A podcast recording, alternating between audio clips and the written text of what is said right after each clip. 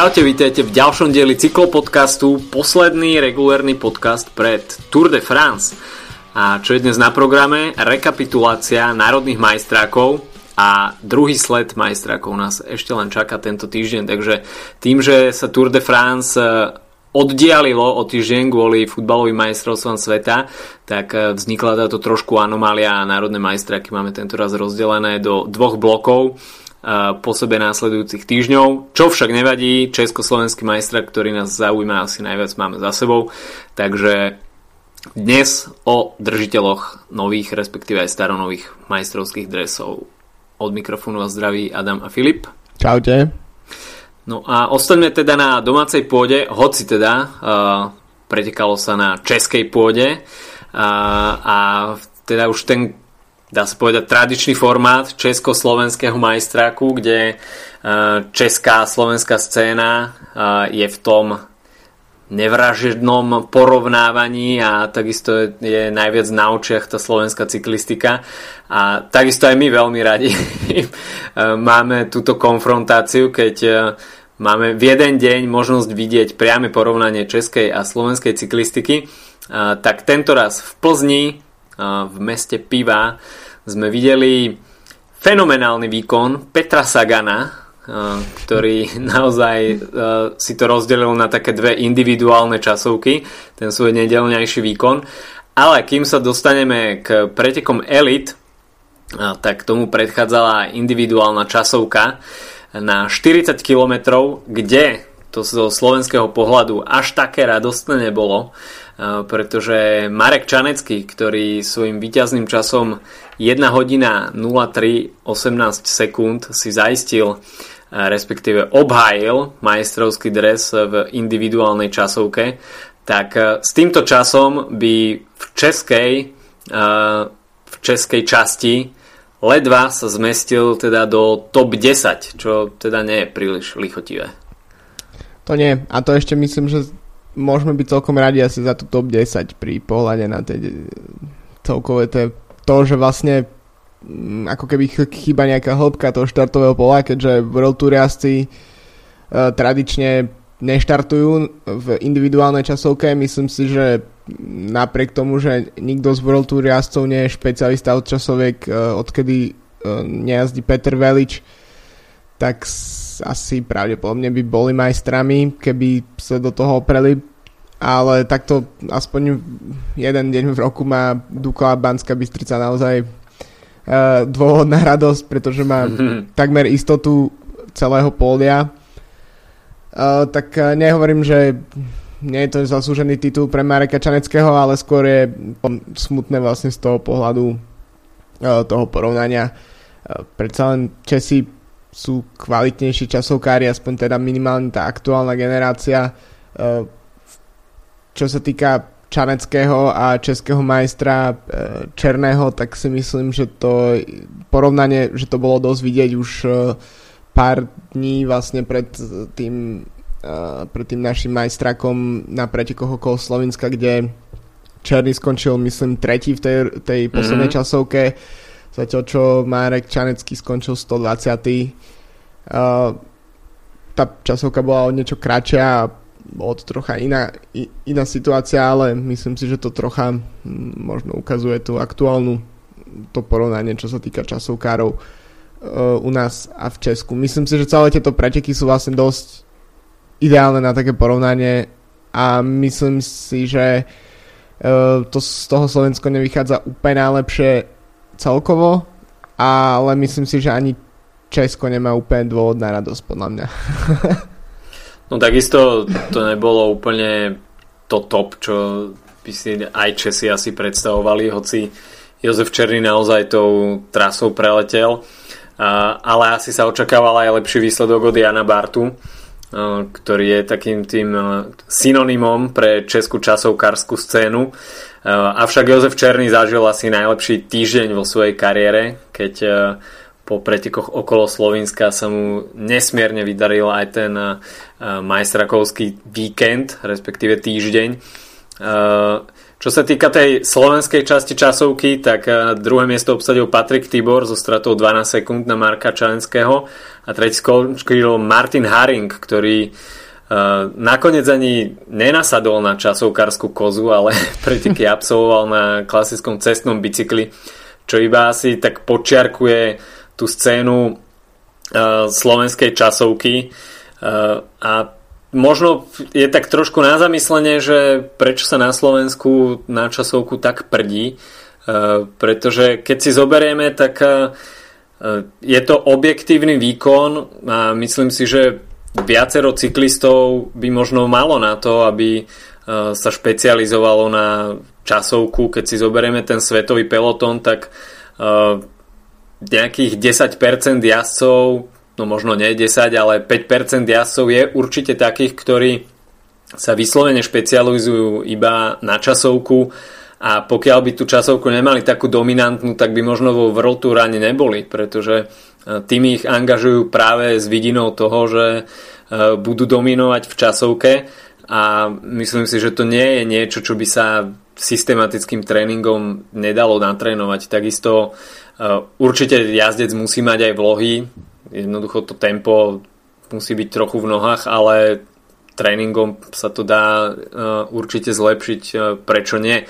Takže pre mňa možno také sklamanie, respektíve údiv, uh, že prečo sa slovenská cyklistika neuberá možno aj takýmto, takýmto štýlom. Samozrejme, chyba velodrom, pretože drvivé, drvivé percento z tých časovkárov uh, vzýšlo z dráhy, respektíve trénuje na dráhe, takže toto je určite uh, veľmi podstatná absencia aj týchto podmienok, uh, ale takisto dráha úplne nesimuluje tú časovku vonku, pretože tam prichádzajú do uh, roli určite iné faktory, takže možno toto by mohla byť cesta do budúcnosti mladých jazdcov, zlepšiť časovku a možno aj výberom pretekov, kde je zahrnutá individuálna časovka, by sa takíto jazdci mohli zviditeľniť a dostať do lepších kontinentálnych pro možno aj World Tour tímov.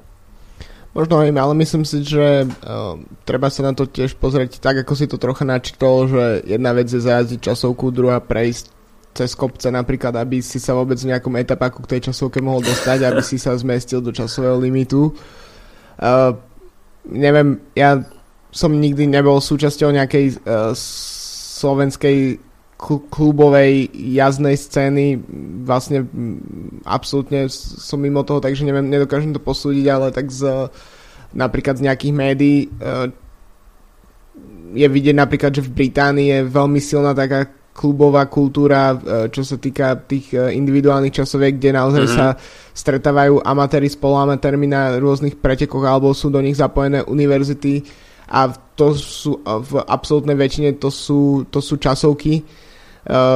Napríklad z tejto scény je celkom zaujímavé, vzýšiel aj Marčin Bialoblocký napríklad, ktorý mm-hmm. je dokonca držiteľom niekoľkých časovkárskych rekordov na, na nejaké vzdialenosti, neviem či teraz na 10 mil alebo 20 mil. Uh, Uh, takže on ako človek, ktorý dlhé roky jazdil v, v UK, tak, uh, tak vlastne tam vlastne zasial ten základ toho, prečo potom uh, zrazu, keď mal cez 30 rokov, tak sa objavil na mm, Tour de Pologne v polskom reprezentačnom drese, vyhral tam World Tour časovku v Krakove a, mm-hmm. a celá, celé to, to, to vlastne to jeho, to fenomenálne povedzme 2-3 roky, ktoré mal tak, uh, tak vzýšli ako keby z toho. Môže to byť nejaká forma, forma inš, inšpirácie podľa mňa. Uh, na druhej strane, keď sa pozrieš na tú výsledkovú listinu slovenskej individuálnej časovky, majstrovstiev Slovenska v individuálnej časovke, tak vidíš, že to je proste len jeden tým a možno keby, keby bola nejaká konkurencia k tomu jednému týmu, tak by sa vzájomne tie týmy mohli nejakým spôsobom motivovať a posúvať dopredu. A myslím si, že to môže byť tiež jeden z dôvodov, prečo Dukla možno výsledkovo tak stagnuje, pretože ako keby v tom slovenskom pelotone nemá vôbec mm, kto vyzývať vlastne. No a vlastne potom v konkurencii zahraničných celkov na nejakých pretekoch, kde sa sám tam, sem tam dostanú, tak uh, jednoducho výkonnostne úplne stačia. Určite, no. Tá absencia druhého kontinentálneho týmu uh, je zjavná. Nemá tu slovenskú scénu, kto popri Dukle ťahať. Uh, ale aj tak, no. Tá časovka je takým veľmi schodným spôsobom, ako sa dá dostať do nejakého lepšieho týmu, respektíve dostať sa do povedomia. Martin Bialoblocký veľmi dobrý príklad. Takže možno aj to je nejaká cesta, ktorou, ktorou by sa slovenská cyklistika mohla uberať v budúcnosti. Medzi hobbyjazdcami je časovka veľmi obľúbená, hlavne u tých, ktorí majú menšie skúsenosti s jazdou v balíku. Keď si zoberieme aj samotného Primoža Rogliča, tak tie jeho prvé mesiace kariéry po naskočení do profi pelotónu sa tiež nesli skôr v úspechovi v individuálnej časovke ako v etapákoch, pretože tá jeho jazda v balíku ešte nebola úplne tip-top. A, aj napriek tomu, že momentálne už král, králuje tým týždňovým etapákom, tak stále asi má čo zlepšovať v tej jazde v balíku.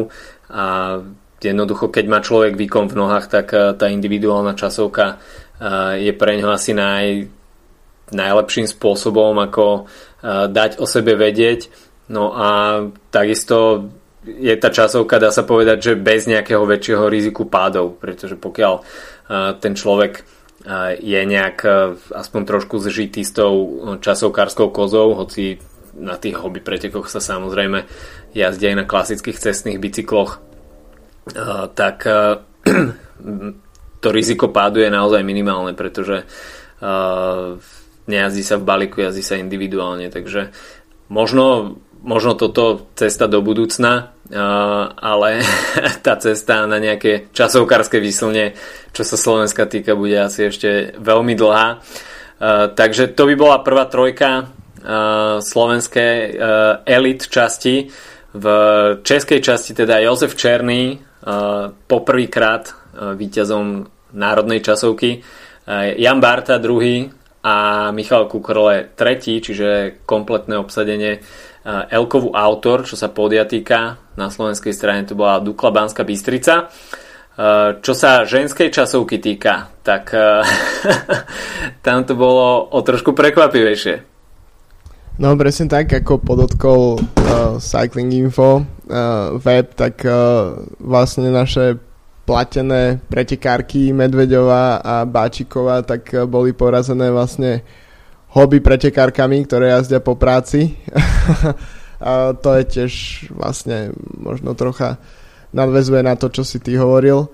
Uh, takže nemám tu pred sebou výsledky, ak by si mohol zhrnúť pódium uh, slovenskej ženskej časovky? Keďže mne sa to Tatiana Jaseková, druhé miesto Livia Hanesová a za nimi Alžbeta Bačiková a Teresa Medvidová. Takže naozaj uh, jazdkyne, ktoré uh, sa venujú cyklistike, dá sa povedať no, profesionálne, uh, tak ich predbehli baby, ktoré sa venujú uh, cyklistike po práci. Takže aj toto je taký odraz slovenskej časovky, že ani už jen to nie je nejaká špecializovaná disciplína. Uh, takže naozaj sú to také veľmi otvorené majstrovstvá a pokiaľ človek sa napríklad zameria na tú individuálnu časovku, tak môže sa v kľude dostať do top 10 aj na slovenskom majstráku. No áno, lebo no, po výsledkovej listine slovenskej ženskej časovky 7 pretekárok, z toho ešte dve sú klasifikované v U23, takže uh, áno, top 10. Stačí, stačí absolvovať slovenský pohár a prihlásiť sa. Jo. Ale Takže... na druhej strane, ešte možno by som, možno už to naťahujem, ale možno ešte trocha by som sa pozastavil pri tej, pri tej časovke, že možno až práve po mne v čase, keď Slovensko si vychová z nejakého skutočného aspoň trocha GC jazdca, tak myslím, že vtedy môžeme začať pomýšľať na to, aby sme mali uh, nejaké výsledky v uh, individuálnych časovkách, lebo vlastne takto bolo s Petrom Veličom v nejakom pred pár rokmi uh, tak predsa je to borec, ktorý bol na podiu VLT.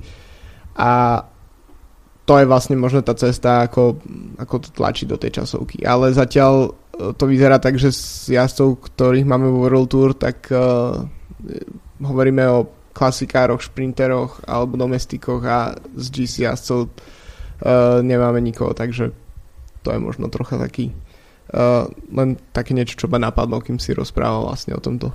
Hmm.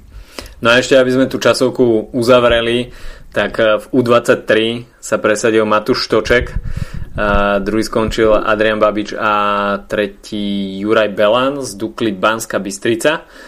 No a poďme teda na cestné preteky, kde sme videli v kategórii juniorov víťazstvo Matia Blaška z Akadémie Petra Sagana, druhý skončil Adam Foltán zo Žeru nad Hronom a tretí Marek Bugar z T. Slavia Trenčín.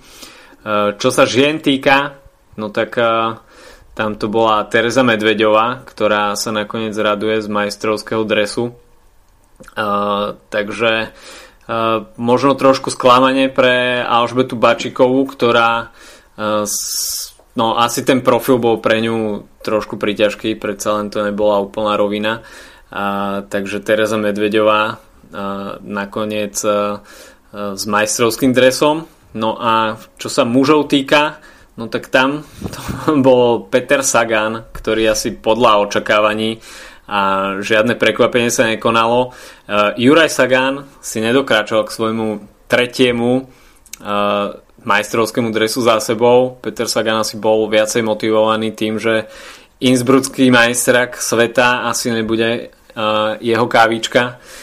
Takže opäť uh, Peter Sagan aj v nasledujúcej sezóne uh, mimo klubového dresu. Presne tak a dokonca ešte úplne odskočím, ale niekde som čítal, že Peter Sagan tento rok pôjde aj na majstrovstvo Európy. Nakoniec uh, Bora nechcela svojich jazdcov posielať na tieto preteky, ale nakoniec Sagan sa tam objaví. Takže možno, možno ani v tom slovenskom drese neuvidíme, ak sa mu podarí zopakovať jeho triumf uh, v európskom šampionáte spred pár rokov. Uh, no, keď sme sa bavili o časovke, tak tu máme príklad. Myslím si, že uh, Sagan to ukázal pred pár rokmi na šampionáte v Žiline, že keby, štartoval, keby štartoval, tak uh, je to jednoznačne slovenský najlepší časovkár, uh, ale jednoducho to nie je jeho cieľ a nemá až taký dôvod to robiť.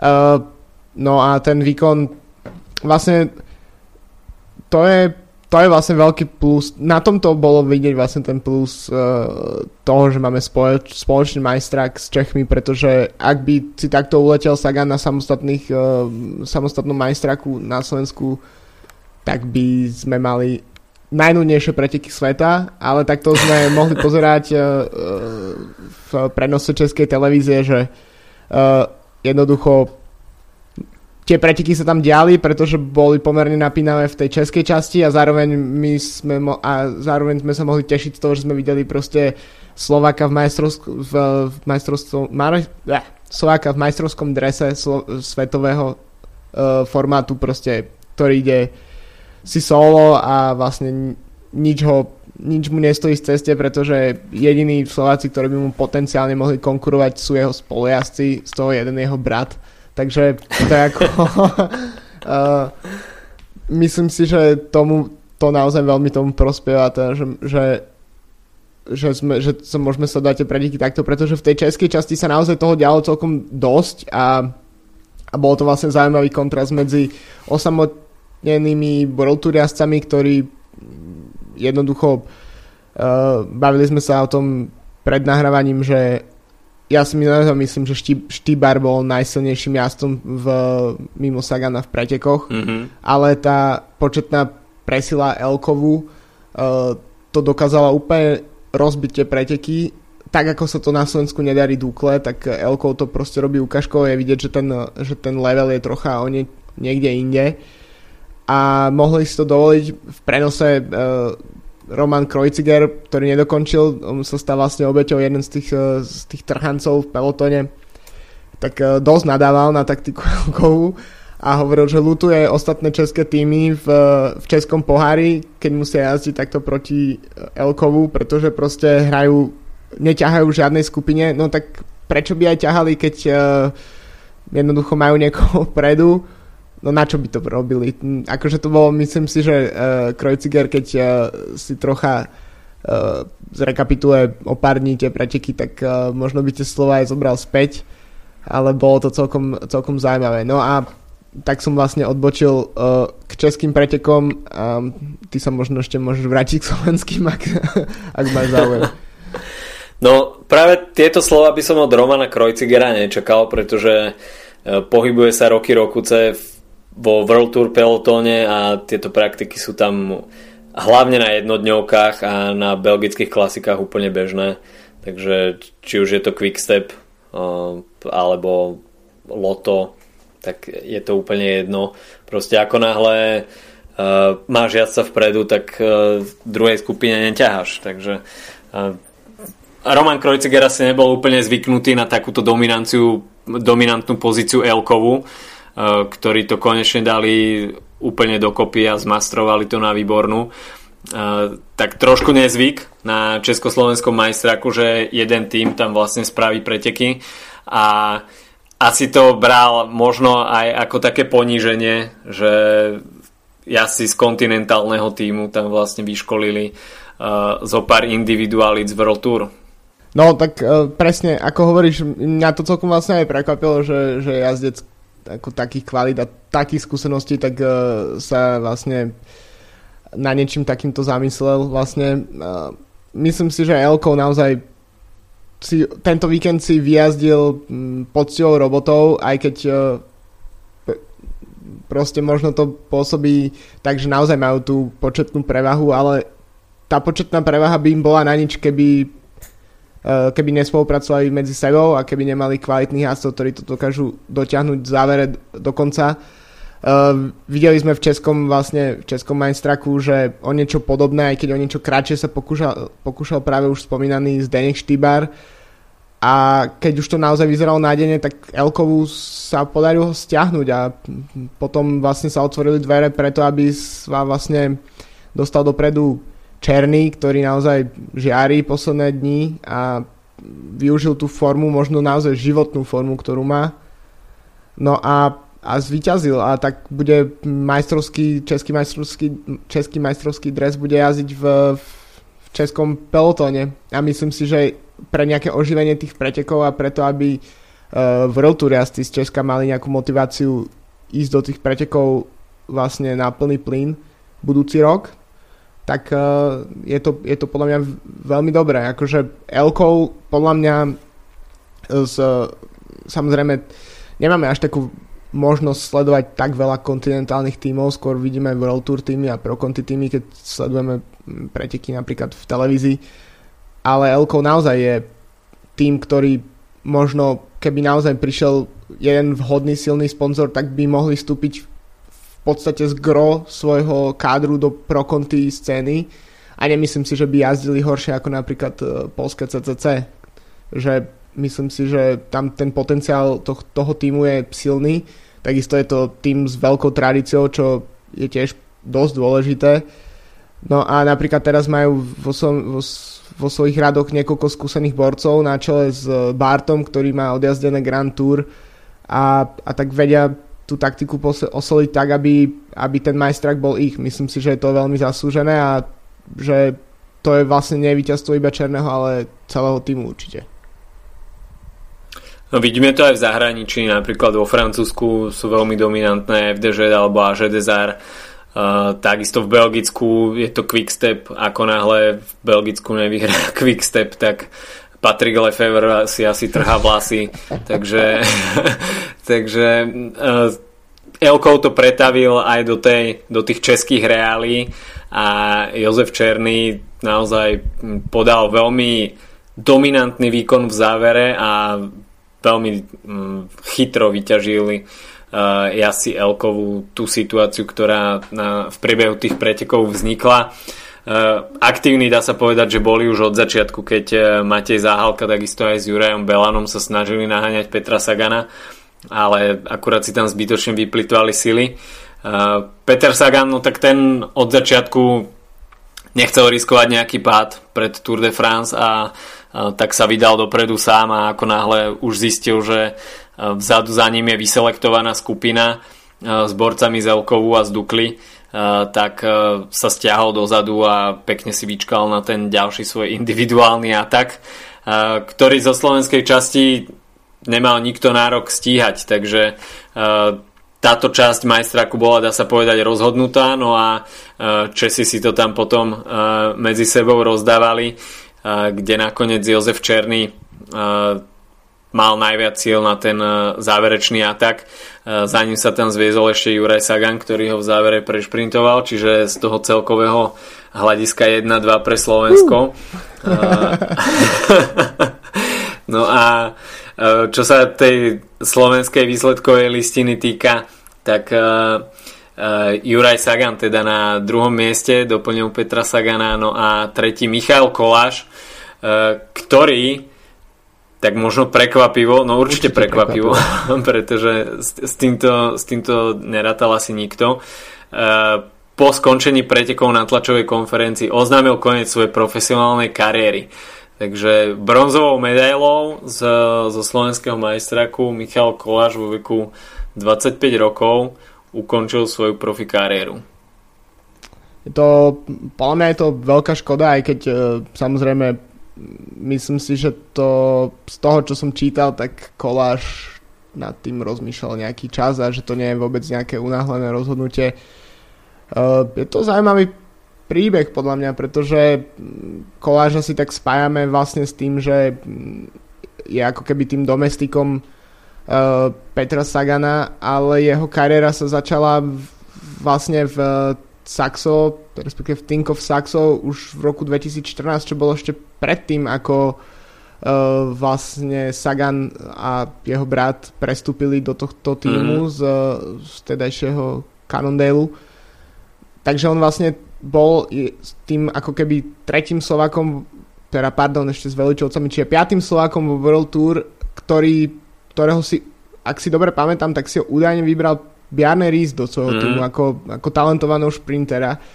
Uh, myslím si, že tá, to, že vlastne už odkedy sa spojil so Saganom, tak, uh, tak prebral tú úlohu toho domestika, tak, uh, tak to trocha asi zbrzdilo jeho nejaké šprinterské ciele.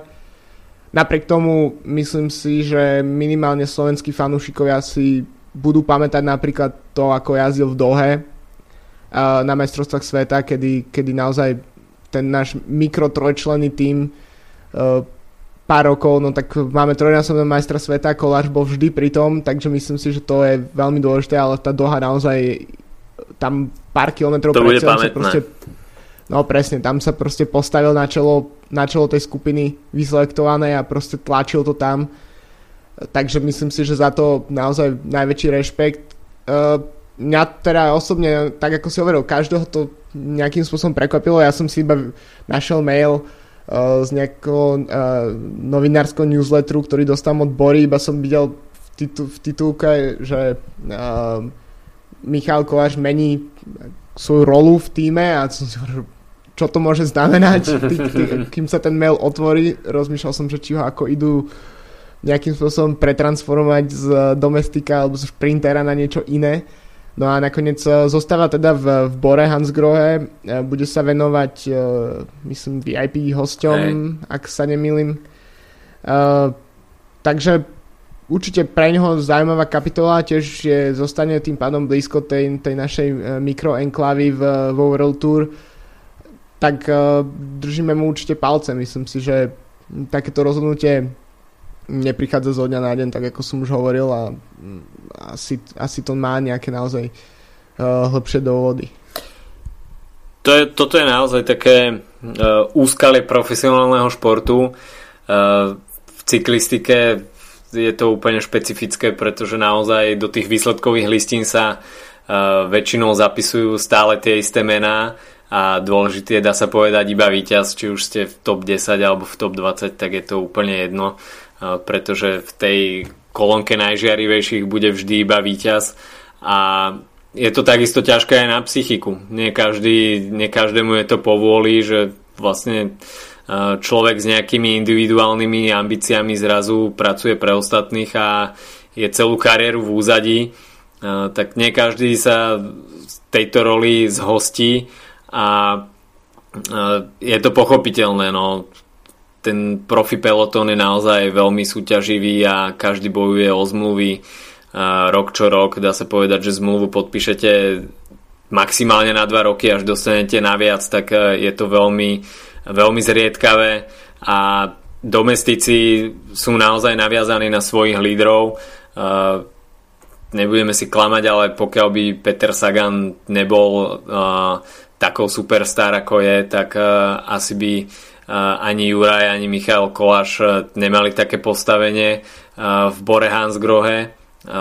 Takže jazdcov typu Koláš, Juraj Sagan, ale aj ďalší domestici takých e, beha po svete naozaj veľmi veľa a je iba na tom, kto má aké kontakty a takisto aj šťastie a, prederie sa e, tým veľmi, veľmi úzkým sitom do toho World Tour kolotoča. E, no a tam nakoniec človek zistí, že celý rok sa nevidíte s rodinou, s partnerkou a jazdíte od pretekov k pretekom, kde svoje individuálne ambície nemôžete naplniť a pracujete pre ostatných. No a keď sa pozriete na konci kariéry na svoj palmares, tak tam možno zasvieti aj veľká nula.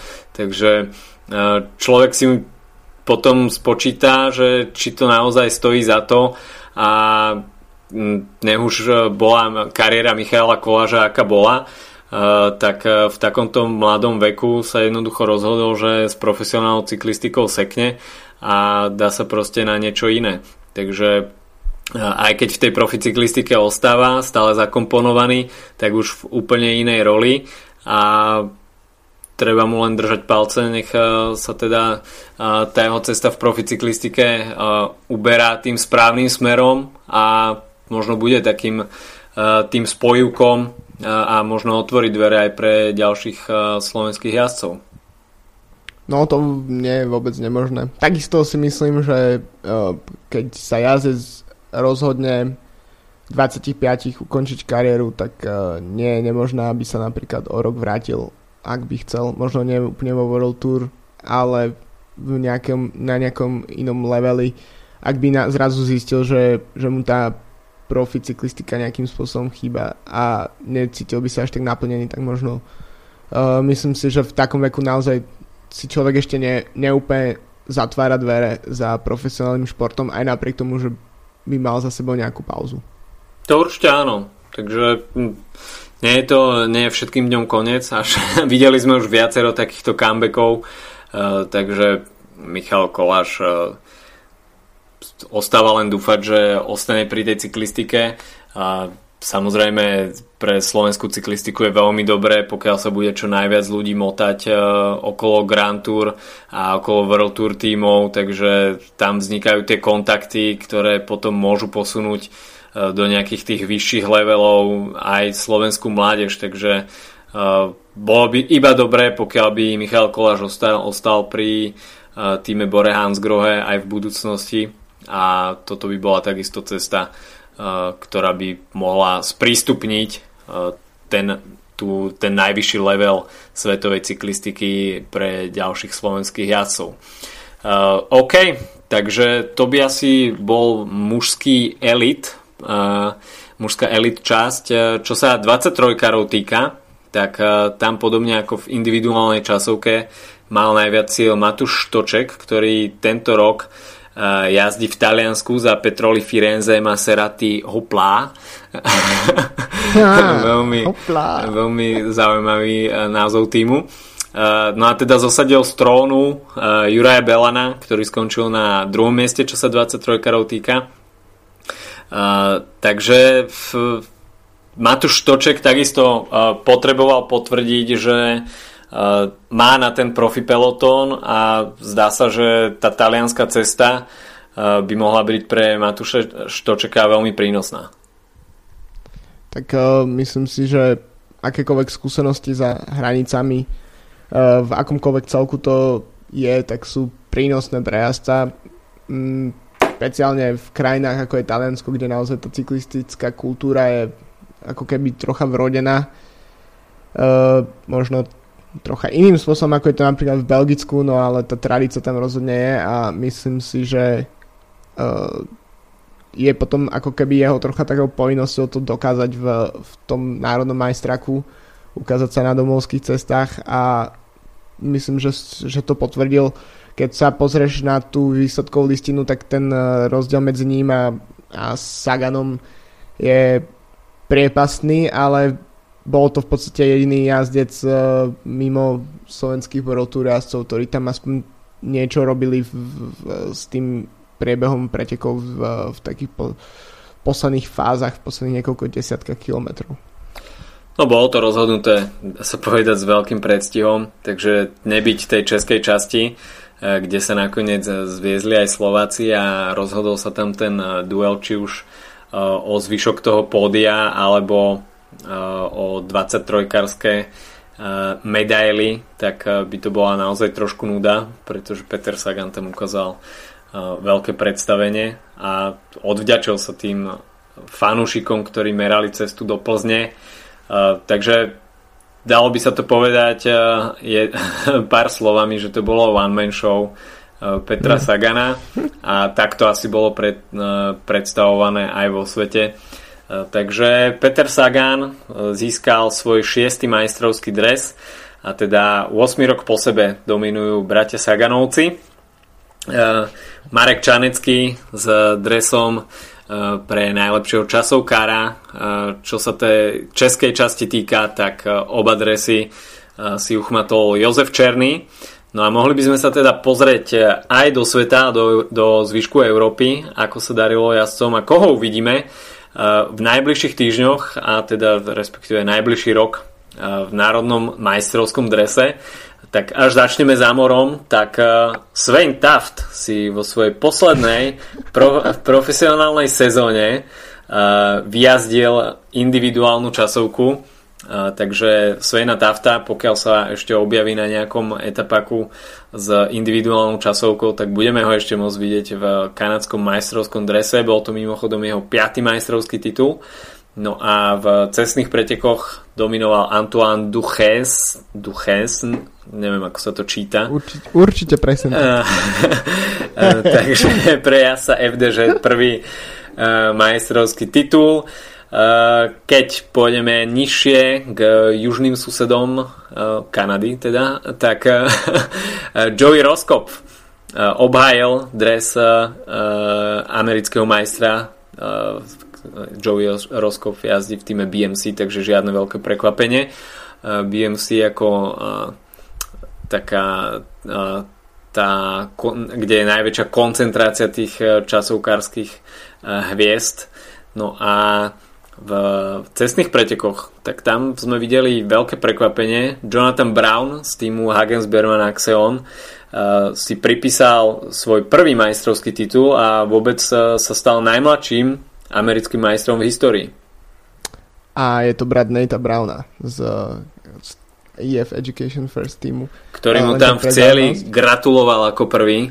Sa tam Áno, na neho vrhol. A Myslím si, že dnešný diel sme sa dosť venovali tomu vlastne tej konfrontácii tých lokálnych celkov s World Tour týmami, tak myslím si, že nikde to nie je až tak vidieť ako v Amerike, kde uh, vlastne tá kontinentálna scéna na čele s prokonty týmami, ako je práve uh, uh, Hagens Berman Action alebo United Healthcare alebo Rally alebo Jelly Belly alebo Novo Nordisk, všetky tieto týmy uh, jazdia celý rok na pomerne ťažkých pretekoch na nejakej lokálnej scéne a potom sa tam na pár dní, týždňov vrátia borci z, z napríklad z EF Education First alebo z Treku alebo z BMC no a potom to dopadne tak, že vlastne sú v tak, oni majú takú prevahu tie, tie prokonty týmy, že uh, je dosť časté, že, že práve v Spojených štátoch že vlastne ten dres majstrovských Spojených štátov v Európe ani nevidíme v pelotone, pretože zostane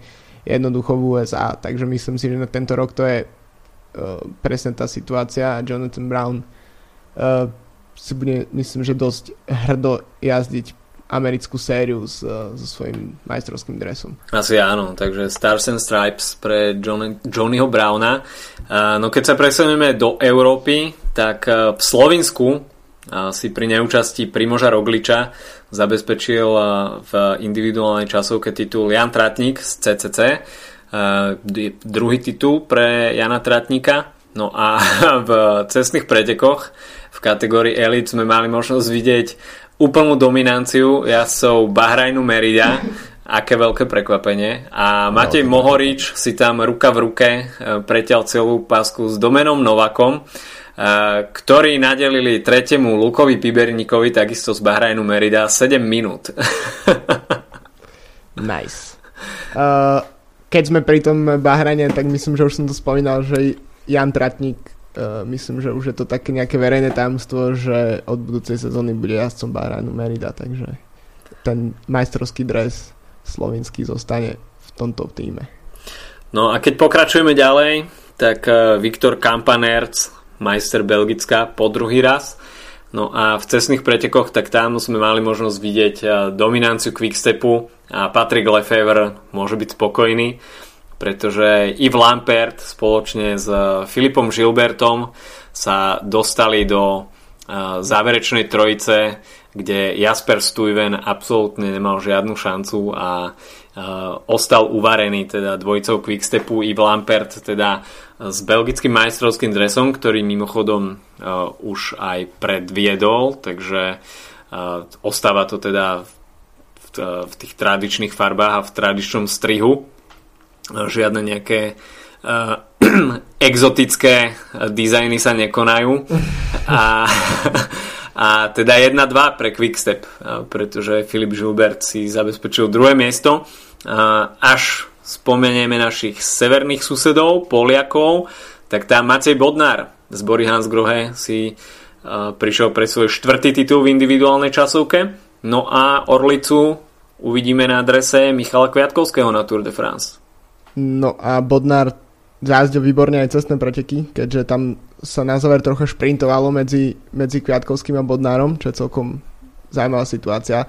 Uh, Kviatkovský tiež zájazdil, on vlastne obhajoval ten titul z individuálnej časovky, tak skončil, ak sa nemýlim, tretí, mm-hmm. druhý bol Marčin Bialobodský, veľké prekvapenie.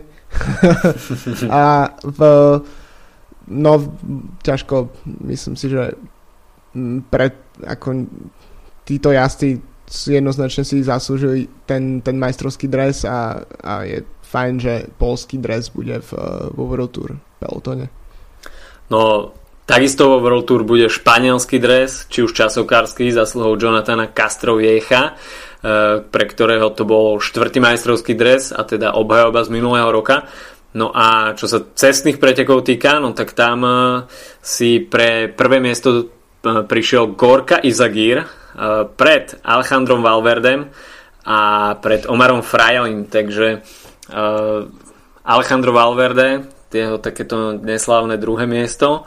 Uh, ale keď si pozrieme tú top 10 uh, španielského majstráku, tak uh, tam je ten vekový priemer naozaj veľmi vysoký. Mimochodom, mm. aj Oscar Sevilla na 10. mieste. Zvyšuje ten vekový priemer. Najviac asi. Takže uh, naozaj pomerne málo jazdcov, uh, takých tých mla, mladších ročníkov v španielskom majstraku na tých popredných miestach. Uh, takže Španieli možno budú musieť takisto hľadať nejakú svoju mladú generáciu. Ale teda Gorka Izagir takisto po vzore svojho brata Jona Izagira už má svoj majstrovský dres.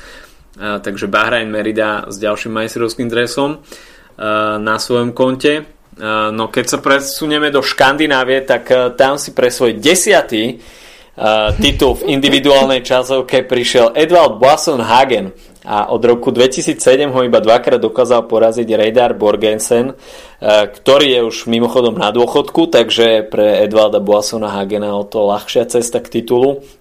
Takže norská vlajka v individuálnej časovke bude opäť na chrbte Edvalda Boassona Hagena. No a v individuálnych pretekoch, tak tam sa radoval Vegard Lengen z týmu Spojených Arabských Emirátov, pre ktorého to bol premiérový titul na národnom majstráku. Vo Švedsku tak tam dominoval Lukas Eriksson, ktorý momentálne nemá profesionálne angažmán a ani nepôsobí v nejakom kontinentálnom týme takže týmto si vo veku 22 rokov asi vypýtal nejakú zmluvu minimálne na tej kontinentálnej úrovni. No a aby sme dokončili ten prvý týždeň majstraku, tak ešte nám ostalo Portugalsko a tam sa radoval Domingos Gonçalves z týmu Radio Popular Boavista, pre ktorého to bolo takisto premiéra, čo sa titulu na národnej úrovni týka. Ďalší brat, mimochodom, jeho brat je Jose Gonçalves, ktorý jazdí v Katuši, ak sa nemýlim. Áno. Takže brat. no a tento týždeň pokračuje teda tá druhá fáza majstrákov. Máme za sebou už individuálne časovky. No a tam sme videli takisto viacero známych mien. Čo sa po Baltia týka, tak Lotyšsko, tam sa radoval Tom Skuinš z treku Segafredo. Estonsko ovládol Tanel Kanger z Astany, pre ktorého to bol už druhý titul. Vo Francúzsku sa radoval Pierre Latour z Age des Arts La Mondiale, ktorý obhájil časovkársky titul. No a Tony Galopin na druhom mieste strátil až 2 minúty 23, takže v podaní Pierre Latoura to bol naozaj dominantný výkon. Čo sa Veľkej Británie týka, no tak Steven Cummings je zosadený a nahrádza ho Geran Thomas v týme Sky, pre ktorého je to premiérové víťazstvo v individuálnej časovke, no a Alex Dowsett veľmi dobrý časovkársky špecialista skončil až na treťom mieste. V Írsku obhajil titul Ryan Malen, pre ktorého to už bol tretí titul. V Luxembursku si zobral uh, titul v individuálnej časovke naspäť Bob Jungels, pre ktorého je to už takisto štvrtý titul uh, na národnej úrovni. Uh, v Dánsku sme mali možnosť vidieť Martina Tofta Macena z týmu BHS Allenborg Bornholm, eh, ktorý obhajil titul a takisto je to už jeho tretí zápis. Eh, v Maďarsku sa radoval Barnabáš Peák z UCI Development týmu. V Holandsku, čo je veľmi cenený majstrovský dres, čo sa individuálnej časovky týka, tak tam si ho oblečie v, v drese týmu Sky Dylan Van Barle No a už trošku e, menej známa destinácia je Kazachstan, kde sa raduje e, Daniel Forminik z Astany.